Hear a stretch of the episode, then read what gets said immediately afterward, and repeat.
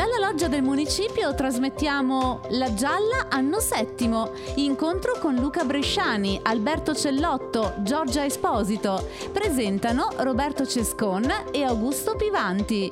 Buonasera a tutti e benvenuti a questa presentazione che è la eh, settima volta che facciamo per la presentazione della Gialla Giovani eh, curata da Lieto Colle e da Pordenone Legge. Eh, io sono Augusto Pivanti, curatore di Collana e con noi sono gli autori che verranno poi presentati dal padrone di casa Roberto Cescon. Un'edizione di Pordenone Legge, questa la ventunesima, che reca in sé aspetti inevitabilmente surreali. Non mancano infatti i numerologi che si sono mobilitati nell'attribuire alle cose che accadono quest'anno significati terzi. L'auspicio naturalmente è che l'anno bisesto che viviamo in queste settimane e in questi mesi venga rapidamente superato dalla bellezza del mondo e delle cose, chiamandoci a un nuovo rinascimento che sappia restituire speranza, oltre il tempo cupo che stiamo attraversando. Arrivati al settimo anno di Gialla, anche qui con una numerologia simbolicamente interessante, e alla ventinovesima opera giovane, possiamo tracciare un seppur minimo bilancio di quanto realizzato, senza autoreferenzialità, ma anche cogliendo dall'itinerario compiuto il senso del nostro lavoro. Tra le tante situazioni, diversi autori pubblicati collaborano oggi con Pordenone Legge e con i più interessanti ambiti di analisi e di diffusione poetica italiani e internazionali. Una parola sul lavoro silenzioso e sotterraneo che ci conduce qui questo pomeriggio. Un lavoro di scouting e cura che in realtà dura tutto l'anno, che arriva qui come esito di un appunto, lavoro permanente e che riparte domani per scegliere le gialle che presenteremo qui il prossimo settembre 2021, ci auguriamo in condizioni di maggiore leggerezza. Una nota personale da curatore di collana. Eh, si distingue in musica la produzione live da quanto realizzato in studio. Ecco, noi oggi presentiamo l'edizione live di una cosa che sta in realtà molto in studio e come dicevo molto nella lettura e nella selezione che viene operata costantemente di opere che poi diventano per effetto di tutto quello che è lettura e selezione di questi, eh, di questi mesi, in realtà compiuta con eh, il contributo di chi collabora con Pordenone Legge e chi collabora con Lieto Colle, eh, proprio cercando di arrivare al meglio di quello che in quell'anno è possibile presentare sul fronte giovani per la collana gialla e sul fronte senior, come si dice ormai abitudinalmente, per invece gli autori affermati. Il resto per scelta autonoma e pienamente consapevole, come dico, è attività sotterranea oppure in qualche modo nascosta ed è sostanzialmente il gusto della lettura che consente di contribuire a scegliere una molteplicità di scritture, numerose delle quali sono scritture giovani, ci sono molti giovani che scrivono, quello che noi ogni anno suggeriamo è che ci siano anche molti giovani che leggono perché a volte le opere che arrivano ai noi sono frutto non tanto e non solo di una necessaria analisi preventiva, ma a volte si vede che eh, c'è, magari a fronte anche di una buona scrittura, una certa improvvisazione. Però un elemento distintivo che abbiamo visto crescere nel tempo è che c'è sempre eh, una maggiore quantità di scritture dalle quali operare la selezione. Quindi se i primi anni noi avevamo tutto sommato una quantità limitata di scritture dalle quali ricavare quanto di più interessante ci fosse nel panorama della poesia giovane, ecco, noi possiamo dire che dal 2014 ad oggi è incrementato in modo direi esponenziale la quantità di opere che vengono analizzate per poter scegliere le quattro opere che storicamente vengono selezionate per la scrittura giovane. E quindi non sottraiamo tempo perché questo è un tempo degli autori, il tempo lo facciamo, come dire, scorrere rapidamente ma con la necessaria attenzione alle scritture dei giovani e io inizierei presentando, poi in realtà eh, sarà Roberto che ci aiuterà a completare questa identificazione, iniziando da, una, da un'autrice che non è con noi oggi perché si trova in questo momento in Brasile, perché Prisca Agustoni che ha vissuto per molti anni a Ginevra, dove si è laureata in lettere e filosofia, dal 2003, quindi ormai da quasi vent'anni, vive proprio, proprio tra la Svizzera e il Brasile, dove lavora come traduttrice e come docente di letteratura italiana e comparata presso l'Università Federale di Juiz de Fora. Scrive in italiano, francese e portoghese e si autotraduce nelle tre lingue, considerando questo atto di autotraduzione un processo creativo del quale si occupa anche come ricercatrice.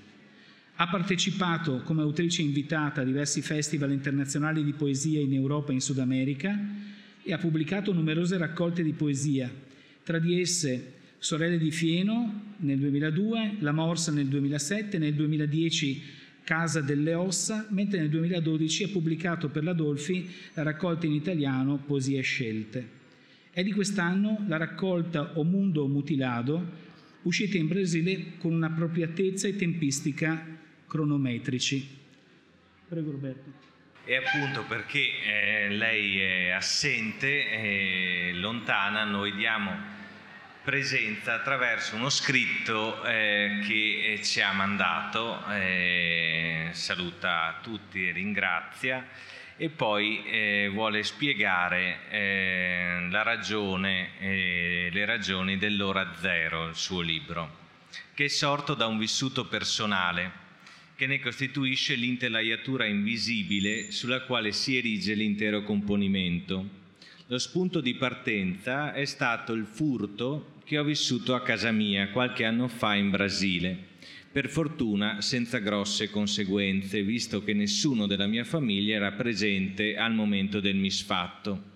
Dopo il primo impatto che ammutolisce, poco a poco scopro quali oggetti sono scomparsi, dove le mani sconosciute ci sono posate, dove si sono soffermate e con questo scavare nelle ombre clandestine del reato, eh, del vuoto lasciato, quindi mani, sguardi, parole di chi si era intruffolato e che passarono ad abitare la casa, eh, a convivere con me facendosi minacciosa presenza umana presenza dell'altro in tutto a me simile e diverso, fragile, quasi animale della nostra comune paura.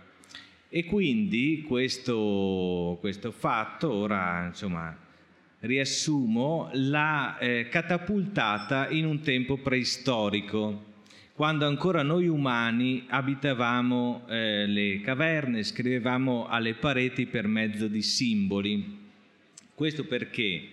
Eh, perché guardando i segni che erano rimasti eh, nella sua casa, l'interpretazione, dice Prisca, non mi lasciò dubbi, erano impronte di piccole mani, sicuramente di bambini.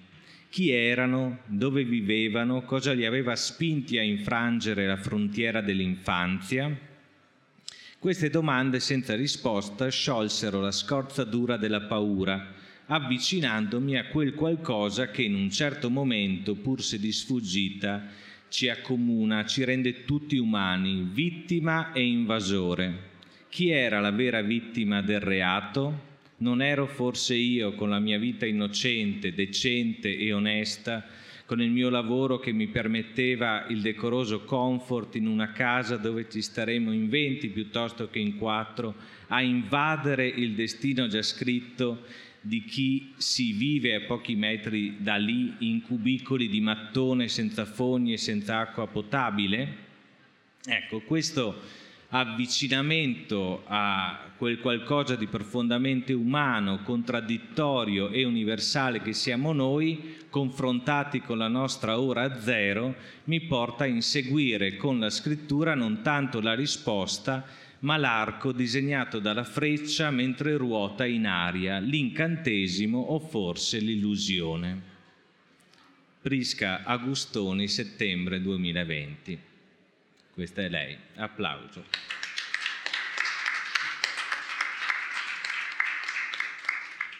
Mi scuso per la zoppia che mi obbliga a una salita attenta, ma questa mattina Pordenone non è stata favorevole come sconnessione dei San Pietrini. Il secondo autore che presentiamo questa sera è Luca Bresciani con il suo libro Linea di galleggiamento.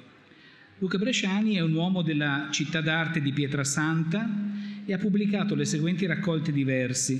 Lucertola nel 2011, nel 2015 Modigliani e nel 2017 ha visto la luce l'elaborazione del tutto, mentre nel 2018 è stato pubblicato Canzone del Padre.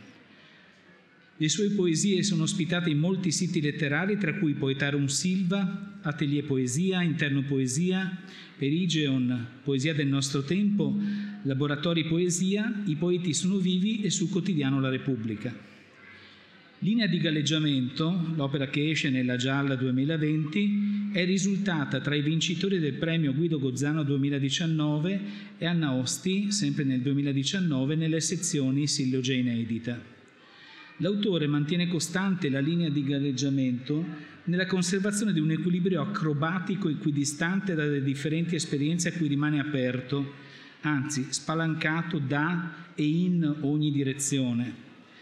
Contribuiscono al permanere nel profondo della superficie una pluralità di funzioni e di organi del sentire e del sentimento, luoghi di esercizio del senso e dei sensi che in realtà in metafora Luca Bresciani usa secondo fisiologia e necessità, con una geografia mediata tra la fisicità della carne e lo svolgersi del pensiero. Geografia che trova la propria sintesi ideale nel componimento che presta il titolo all'intera silloge. Il corpo si costituisce otto ore a notte e la pena si sconta su un fianco, diventando la metà di un uomo è trapianto la parte mancante in chi è spezzato dalle onde e ha per linea di galleggiamento la cicatrice di uno scudiscio. Io aggiungo solo a queste parole magari qualche spunto per così, eh, chiedere a Luca qualcosa del, eh, del suo libro prima della lettura dei testi che vi invito, forse non avevamo concordato prima, a non andare lì perché altrimenti ci sono questioni di sanificazione. Ecco. E, e questi sono i tempi. E, um, mi ha dato vedere nella prima parte, come dire, un percorso dal sonno al risveglio, un percorso che, eh, in cui vediamo un corpo che si risveglia con gli oggetti, i quali prendono vita.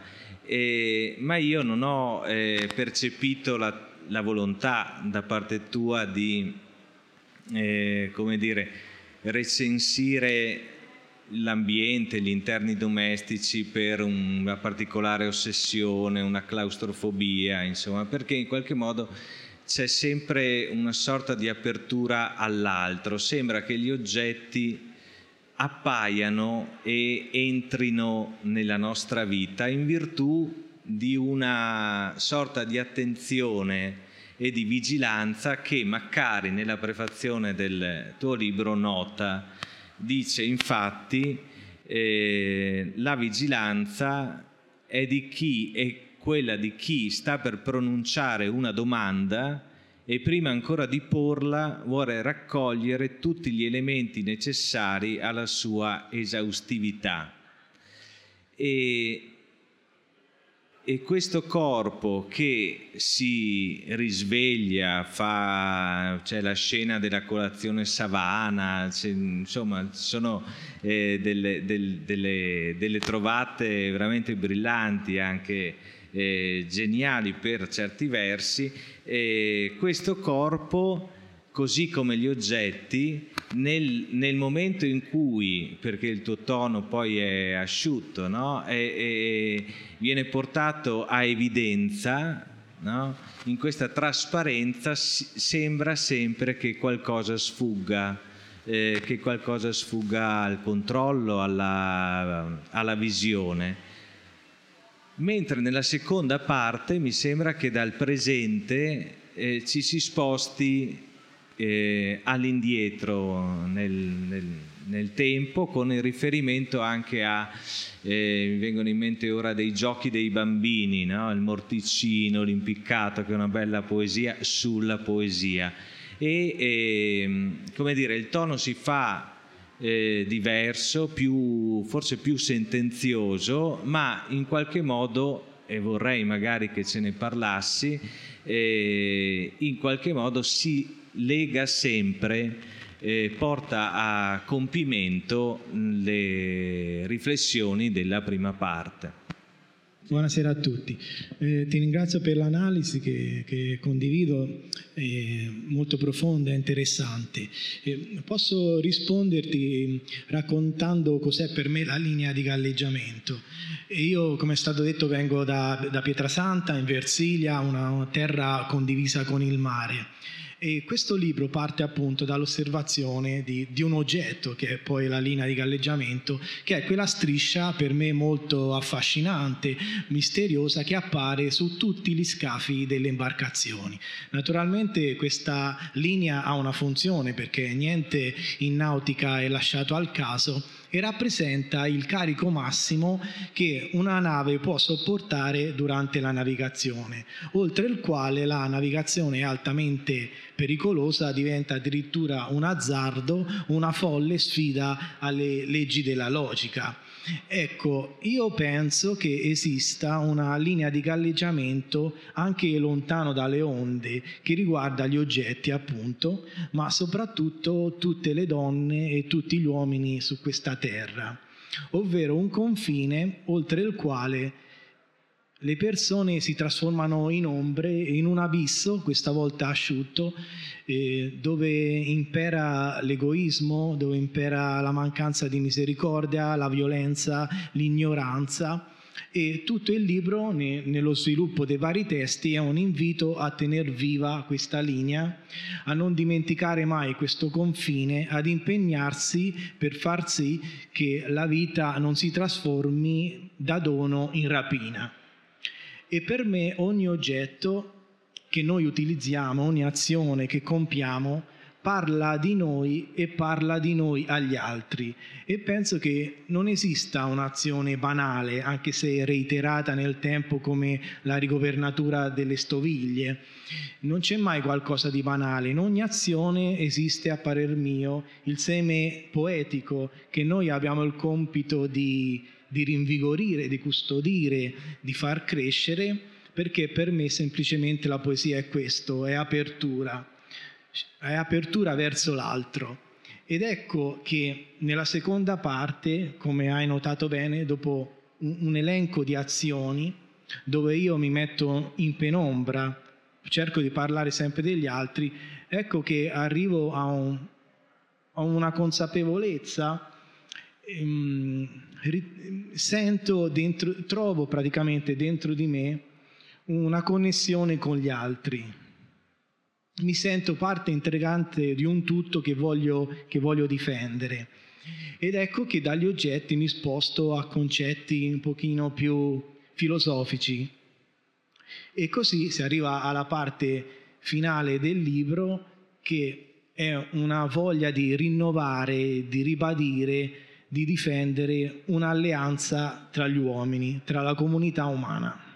E tra l'altro il, dire, il passo comune, eh, poi smetto subito perché leggi, ci leggi magari cinque poesie, ehm, il passo comune di, di, di, questo, dire, di, questo, cambiamento, di questa eh, prospettiva verso l'altro, è la forma cioè, eh, mi sembra che la maggior parte delle tue poesie eh, siano eh, coppie di quartine no? con variazioni ma eh, sia quello il tuo passo anche proprio dal punto di vista mentale di, or, di organizzazione de, de, del, del pensiero nella forma insomma sì, io eh, ritengo la, il ritmo e la musicalità di un testo molto importante e ho trovato questa, questo escamotage, chiamiamolo così, già da diversi libri. Io scrivo in questa maniera,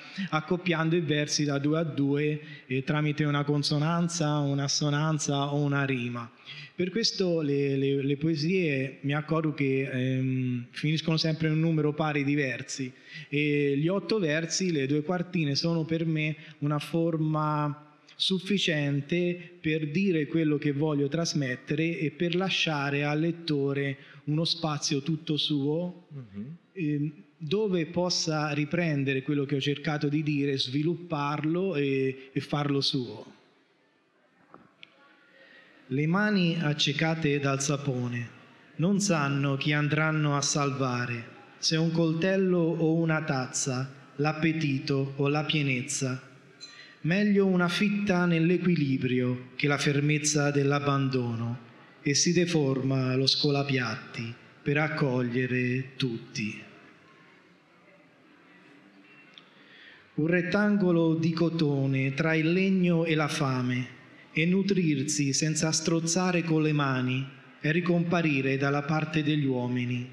Due volte in un giorno la memoria diventa indirizzo e sono le briciole ai lati dei piatti il numero civico dei nostri ritorni.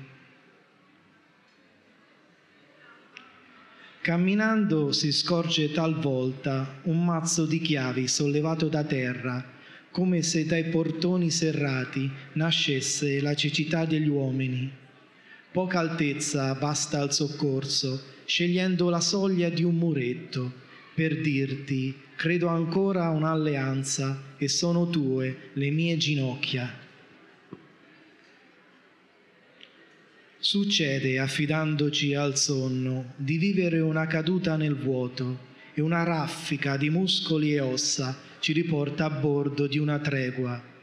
Dicono che è un riflesso arcaico che risale alla preistoria dell'uomo e nella fame di luce sul comodino si rinnova l'alleanza con il fuoco. Cadiamo per lasciarci assomigliare nel quoziente a valle delle ferite e illusione o verità o non importa, fondamentale è il chiaro che resta.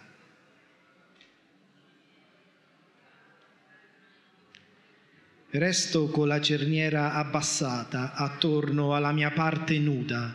A quanti metri di buio il mio diventa il nostro. Sotto le fughe dei pavimenti condividiamo urgenze e bisogni e succede lontanissimo dagli occhi quello che non accade guardandoci. Grazie.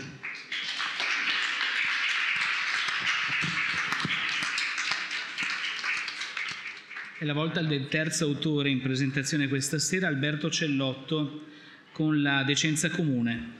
Dalla loggia del municipio La Gialla, anno settimo. Incontro con Luca Bresciani, Alberto Cellotto, Giorgia Esposito. Presentano Roberto Cescon e Augusto Pivanti. Se c'è un dato che distingue in buona misura la Gialla 2020 dalle precedenti edizioni, è l'esperienza già maturata dagli autori intorno alle cose e alle pubblicazioni di poesia scelta compiuta anche per dare maggiore respiro in Pordenone Legge alle nuove iniziative di poesia giovane che si sono delineate tra le novità 2020, tra esse Nuovi Poeti, evento svoltosi qui lo scorso mercoledì 16 settembre, ed Esordi Nuove Attese che si svolgerà sempre qui domani, domenica 20 settembre alle ore 18. Alberto Cellotto, trevisano, ha pubblicato i libri di poesia Vicine scadenze del 2004, Grave nel 2008, Pertiche è del 2012, Traviso del 2014. Sempre del 2014 la placchetta illustrata da Niccolò Pellizzon I piani eterni, mentre sono del 2019 il libro autoprodotto in 40 esemplari Pechino e Non essere. Ha tradotto Duluth di Gore Vidal, Canzoni per la scomparsa di Stuart Onan, una speculazione sul grano di Frank Norris e alcune poesie di Matthew Sweeney sul testo fronte 53, uscito nel 2016 da Marcos y Marcos. La sua prima opera narrativa è un libro epistolare, Abbiamo fatto una gran perdita, pubblicato nel 2018. La decenza comune di Alberto Cellotto si muove con naturalezza tra le maglie di un'ironia colta debitrice all'insegnamento di Fortini potrebbe essere qualcosa comunque che non possiamo perdere, anche se ogni altra cosa è perduta e che perpetuamente celebreremo perché ogni cosa nasce da quella soltanto, quanto dei ceronetti del paradossale Homo Democraticus, massificato senza far parte di una comunità, single senza essere individuo, solo senza essere libero. È così che trovano ragione e coerenza in apparente assenza di relazione eppure accomunati da un reciproco rispecchiarsi, principi che vanno dal blocco di ghiaccio enorme e per pensare distratto, non serve una favola, una farfallo e il sostegno giù di un odore fuori dalla portata di una mano sudata che tocca il blocco enorme di ghiaccio e lo scioglie, quindi lo invidia in vista di un rialzo di temperature. Fino al nulla da dichiarare diversi quali vengo a passeggiare alla base della collina e passo al cinema senza colori. Non è l'albero più grande dei palazzi, a qualche giorno dalla primavera, una bella volta potrei cadere dentro una buca di foglie e mettermi a giocare coi nati, a incantare serpenti, sulle scalinate noto le asole degli abiti. Alberto, ehm, allora questo tuo libro ehm, è una sorta di esercizio di, dire, di preghiera mattutina, insomma, come, come, ci spiegherai. Tu dici, ogni mattina presto mi alzavo e scrivevo. E tutti i componimenti sono di cinque versi. Ehm, e, e secondo me eh, leggendoli mi sono, sono entrato nel eh, meccanismo e mi è piaciuto particolarmente quel tuo sguardo dentro, mh? Mm? perché parli, eh, lo sentirete, di argomenti magari anche a, con cioè dettagli quotidiani, sociologici, eccetera, potevano dare una prospettiva morale, ideologica. Invece tu parattassi discorso mm, inarcato sempre, franto dentro, eh, il sé, l'io che quasi si dimentica eh, o, o, è, o, è, meno importante del racconto e del centro a cui mira quella, quella, quella poesia, danno l'idea, proprio già nel ritmo e nella forma, di eh, come dire, siamo fatti così e la decenza comune è un contenitore, mi viene da dire, eh, in, cui, in cui ci sta tutto in cui ci stanno le predelusioni, ci stanno le abiezioni, gli autodaffè, eh, ci sta tutto, ma non abbiamo eh, possibilità né forse eh, è una strada troppo facile questa e, e, e questo è un punto di forza di questa raccolta, non abbiamo la possibilità di tirarci fuori. Quasi come che la decenza si squagliasse ancora prima di diventare comune, no? fosse quasi un'indecenza, no? fosse un limite tra eh, tra, tra, questi due concetti, che, che, a me è piaciuto molto, insomma.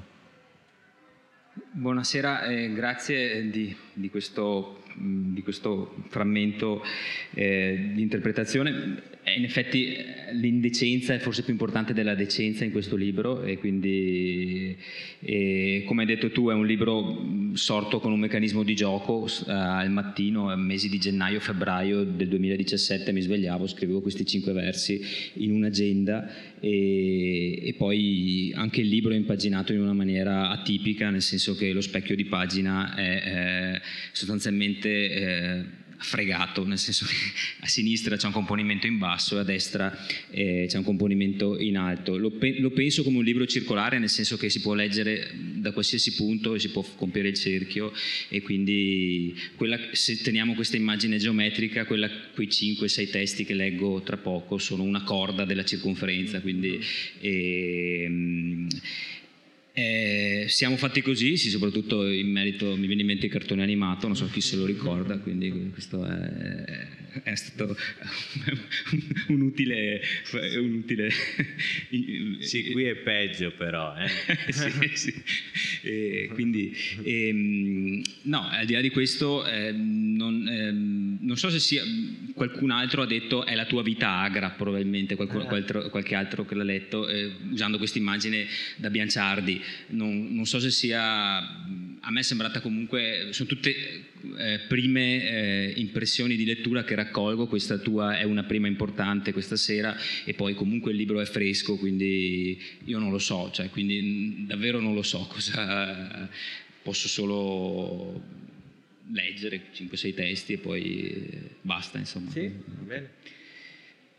Allora, visto che si è parlato di live prima, inizio con questo testo a pagina 40 che è un omaggio al, al cantautore Ivan Graziani, sostanzialmente. Quindi è tutto un rubacchiare, come diceva Andrea Zanzotto, quindi alla fine anch'io qui parto dicendo dove ho rubacchiato da una canzone di Ivan Graziani. Signore, mi metto in pista, l'amore è stata una svista. Ci saranno le fusioni degli occhi e l'avere pietà e chiudere la stanza delle mummie per iniziare a pregare se non piove. Tempo zero, tempo zero. Le zattere legate al palo della cuccagna. Pigro per salire, ammiro ogni pino e i troppi capezzoli. La realtà cade nel probabile circa come luce lineare tra le orecchie e dentro il cranio, o no? Non si cuce uno spazio creato nello spazio trovato. Uno sale le scale e domanda ci sei e poi si ferma in mezzo all'aria compressa di una stanza al sole e divide per un numero un'area di sogno. Il trucco è la maschera, le ceneri nella tasca e una tettoia per la pioggia. Una mano su un sesso, poi trivella nella terra. Tut- in tutto il paese siamo diventati ventriloqui e giusto poco ci basta da mangiare Nessuno ricorda più un gioco, un baro e alla vista del mare il latte alle ginocchia è già alto.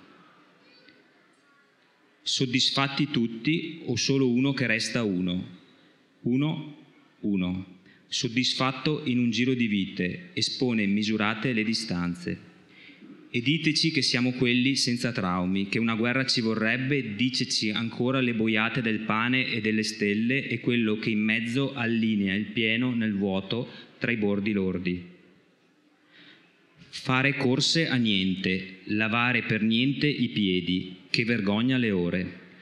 Posso mimetizzarmi su corteccia, nella tinta piatta, ma che cosa ci trovi a leggere? Un mazzo di carte, picche e fiore che plasma cuori e quadri. Sono la fine felice, idiota però anche, e si prova a dire cosa vogliamo farne di qualche anno ancora. Grazie. Chiudiamo questa presentazione con Giorgia Esposito e col suo testo Smarginature. Giorgia è l'autrice più giovane, in età e in esperienza, della Gialla 2020 è laureata in lettere moderne e specializzanda in filologia moderna presso l'Università degli Studi di Napoli Federico II. È presente in diverse riviste ed è parte della redazione di Inverso, giornale di poesia. Le sue smarginature fanno riferimento, come osservato da lei stessa nella nota introduttiva, non solo alla riduzione dei margini, ma intransitivamente anche all'espandersi oltre i margini, all'esorbitare ed è in questa doppia lettura che si situa l'andare al di là e il venire al di qua del perimetro delle umane cose, in un circuito affatto definito e perciò dilatabile, dove possono coesistere percezioni che vanno da qualcuno sta cercando i suoi, il non ritorno, il bacio sulla fronte del padre, il mondo schermo, questo tempo tutto da schiarire, fino all'altra parte del mondo, dove questo è il solo modo che alcuni hanno per restare al centro, scavando come trauma da un fuoco l'ultimo segno del passaggio. In questa coabitazione stanno l'ampiezza e la curiosità sollecitata dalle smarginature di Giorgia, perché nel dialogo tra oggetti, soggetti e atti ci si impara a conoscere e si impara a conoscere e ad accettarsi, agendo uno di fronte all'altro senza ostilità separati e allo stesso tempo uniti da una linea che ne stabilisce al di là e al di qua del perimetro la comunque verità. Già, e, vabbè, Giorgio ci spiegherai eh, eh, il tuo concetto di margine e di smarginatura. Io vorrei che la mia riflessione eh, partisse anche da lì, eh, però, perché, mh, mm, perché nelle, nelle, tue poesie eh, ci sono molte persone, eh, molte figure che, ehm, che agiscono e si cercano, ma è, è, un, è, una poesia in cui la relazione è sempre mancata, è sempre fuori fase, è, è quasi, quasi, tangente. il, il, il è un legame slegato no? tra le persone. Mi vengono in mente le prime poesie sulla madre e la figlia che condividono una condizione di solitudine tra rivendicazioni, psicosi, eccetera, oppure quella eh, figura fem- femminile, quella maschile che eh, stanno, non, non si capiscono, implodono in modo sordo e si si aggirano in una sorta di immobilità, vorrebbero avvicinarsi e capirsi, magari lo sanno ma non, non riescono a dire, insomma. E mi piace molto questo, questo modo di intendere la relazione, che è più o meno, credo, la cifra eh, di molte relazioni che viviamo, insomma. E, ehm, e sono, eh, non so, mi, mi, viene da dire che, mm, e, e, te lo vorrei chiedere, questi margini, eh, il, il, tuo interesse per il margine, questo, eh, questo unirsi, questo, eh, questo, unirsi in modo slegato, eh, sia perché è proprio lì che viene fuori la natura dei corpi e delle menti eh, che, eh, si, che, si, cercano, che si stanno per capire ma non, ma non ci riescono insomma.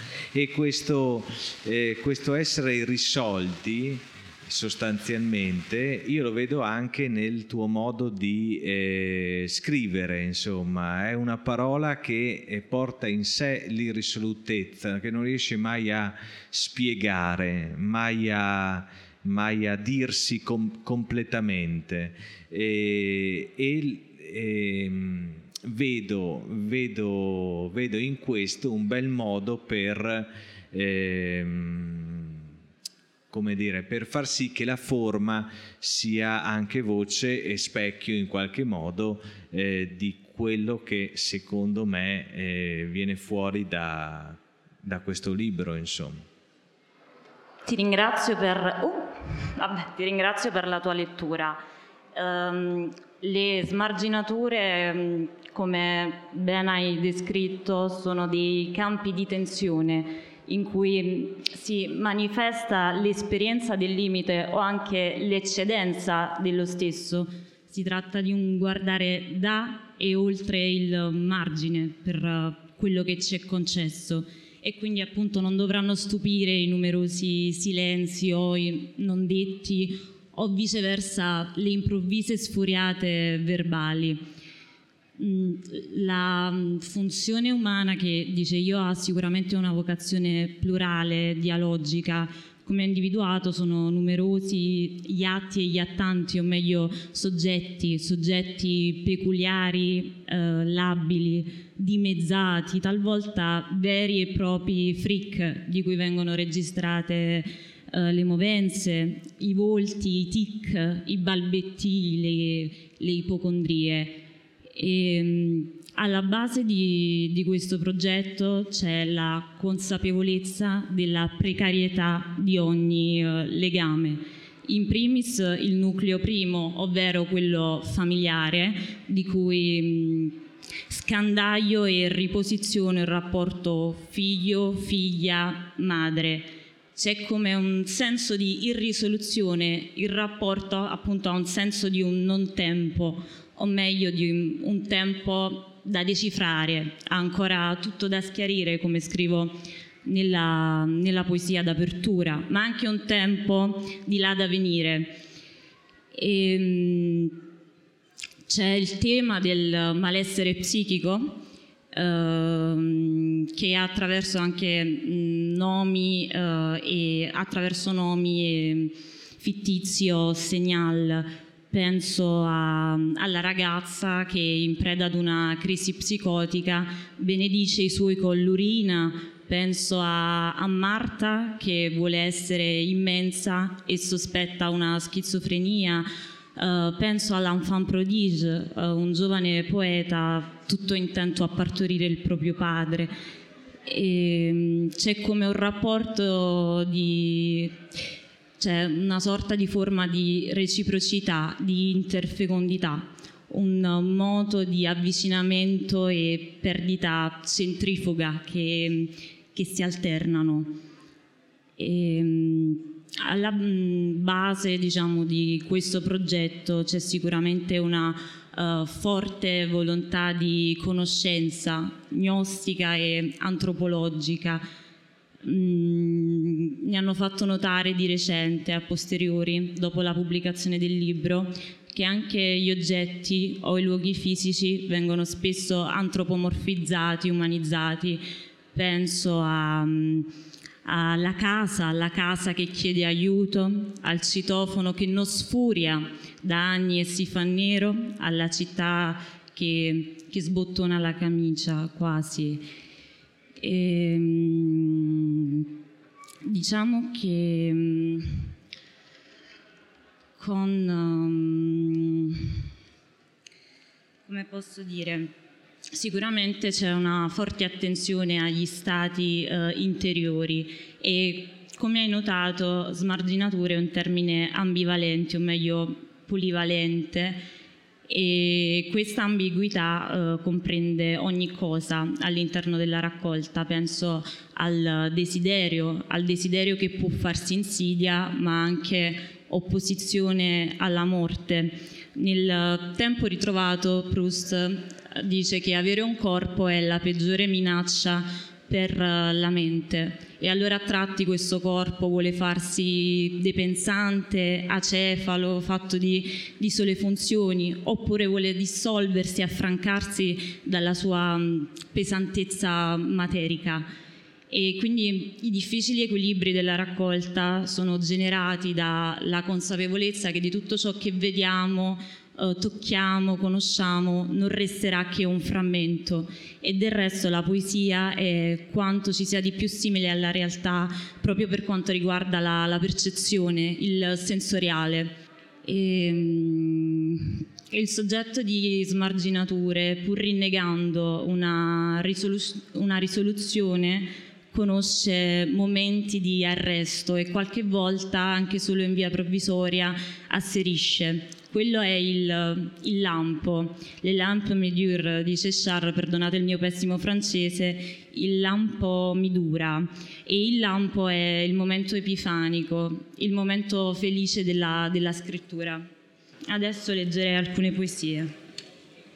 Quanti cedimenti alla banda, l'uno che vuole essere parte ma non gregario, l'infelice nel suo diaframma di senso, il gesto che tradisce l'esilio.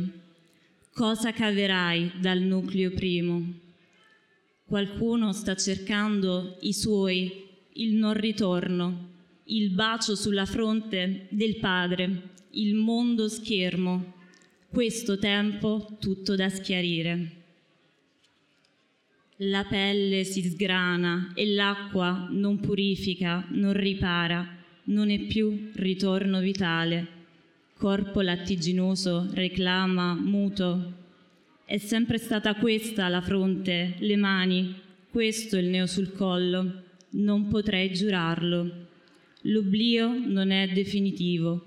Spuntano bestie di un tempo premitico sulle facce dei pendolari. Spiegarono, grosso modo così. Quello di sua figlia è uno spettro di ereditarietà mal smaltito, un principio di psicosi. Ne soffriva anche la zia, il padre, il fratello. È ormai certo che un giorno sfidò il buio come un gran nemico, seminando il piscio come acqua santa.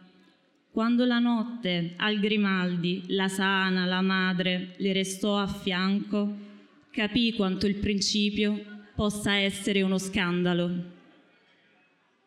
Una voce guasta, sibila, due o tre parole ricorrenti, ma io non riconosco che una bocca tremula tra due guance pallide e smunte portiamo a lungo le impronte della premessa, l'impatto, in un oblio di dati e di nomi e a lungo ne paghiamo le spese e le recriminazioni dell'errore. Della trama resta un verbo incerto e quando il patto è sciolto ad addensarsi è la colpa. Puoi quasi ingoiarla, rinnegare e procedere impegnare la mente in nuovi discorsi. L'innocenza è dei morti. La sciagura è il bene che tracima, l'amante dal volto sfigurato. Rilegato in un sogno barbarico, il ragazzo di notti agitate spezza il buio come il pane, ma tornerà il caldo, il letto sfatto, la morte rinnegata sulla bocca. Alle femmine non si sconta niente e ci pensano da sé. Certe, le vedi, hanno fatto degli argini creta molle e come piena annegano bastioni secolari. Non perde il senso chi è pronto a cedere ancora, chi aspetta che l'urlo diventi voce, che consola e non consola, chi con la testa dritta, sbilenca, la testa la vuole esposta al sole, inesplosa, di scintille d'oro e ferro, sciolta un giorno forse in canto.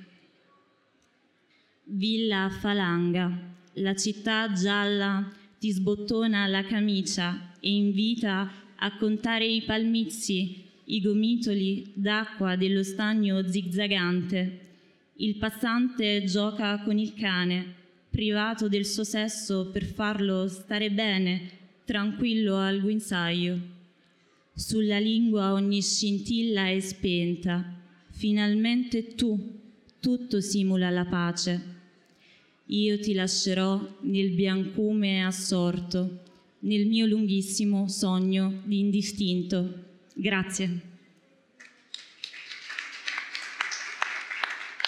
chiudo io e spero insomma, vi abbiano detto qualcosa eh, questi libri e l'impresa che abbiamo compiuto anche quest'anno. I libri sono lì fuori e mh, mm, credo non sia possibile il firmacoppie per ovvi motivi, ma eh, insomma sono qui se li volete dopo eh, in carne e ossa salutare. Intanto buona serata, buon Pordenone Legge che continua e ringraziamo di nuovo anche eh, l'editore e gli auguriamo, gli auguriamo il meglio e Augusto che si è prestato con la consueta generosità e al prossimo anno con la gialla.